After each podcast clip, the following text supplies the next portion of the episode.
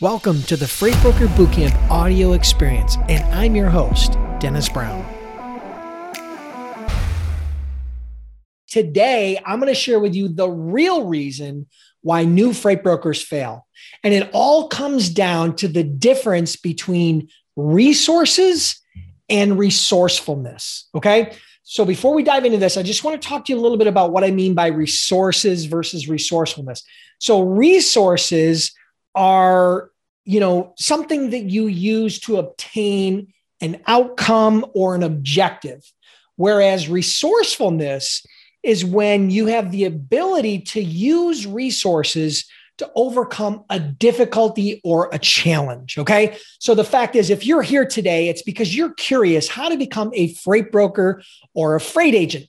And what you have to understand, if that's the case, you are going to run into some obstacles. You're going to need to be resourceful. So that's the reason for the topic today, because there are always going to be obstacles. Just know that. You have to know that up front. Nothing is going to go perfect. It doesn't always go according to Hoyle. There's going to be things that you can't predict, and there are going to be obstacles and challenges. That's just the way being an entrepreneur is. But with every obstacle, people have a tendency to find excuses. And so this is where the tough love comes in today. And the fact is, many people point to resources or the lack of resources, okay, as the reason why they fail or they fail to take action. For example, they lack a certain skill, they lack training, they lack technology, they lack people, they lack money, they lack time. And those last two that I just gave you are the two biggest culprits by far that people point to, which is time and money. The best way to overcome the lack of resources is to become resourceful. So let me give you an example. If you lack a skill, you need to invest time, energy, and resources into learning that skill. Say, for example, it's sales. You need to learn and you need to invest to learn that skill.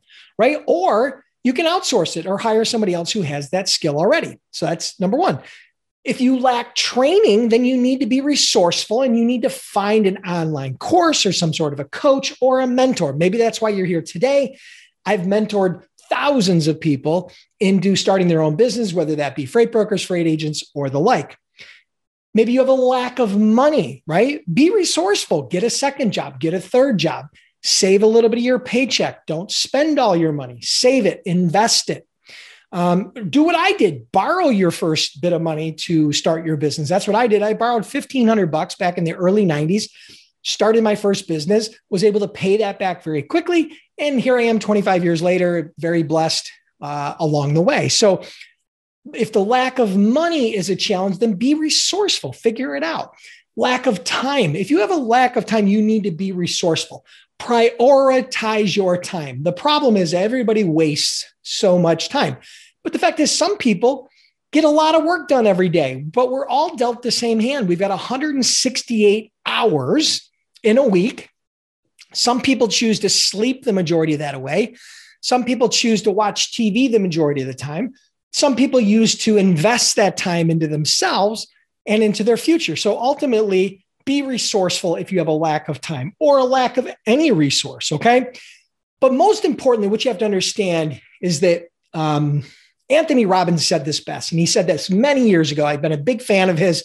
He's been a mentor of mine from afar for a long time. And he said, stop telling yourself that you don't have the time or money. Stop telling that story.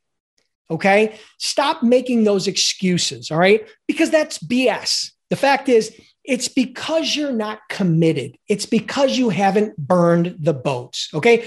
Remember, resourcefulness is the ability to find quick and clever ways to overcome difficulties. All right. So anyone, watching this, have you ever seen MacGyver, the TV show MacGyver? You might recall he's the guy who can solve any problem very quickly with, duct tape and bubble gum, right? He figures out a solution to all these problems. The key to his success is, number one, he's creative and he's persistent. So I'm going to tell you a quick story. Okay. I'm going to read this story. I thought it would be great. I thought you'd enjoy it, and it would really exemplify this point. So the story goes like this. Once upon a time, a young donkey asked his grandpa, "How do I grow up to be just like you?" "Oh, that's simple," the elder donkey said. "All you have to do is remember to shake it off and step up." "Well, what does that mean?" asked the younger donkey. The grandfather replied, "Let me tell you a quick story. Once when I was your age, I was walking.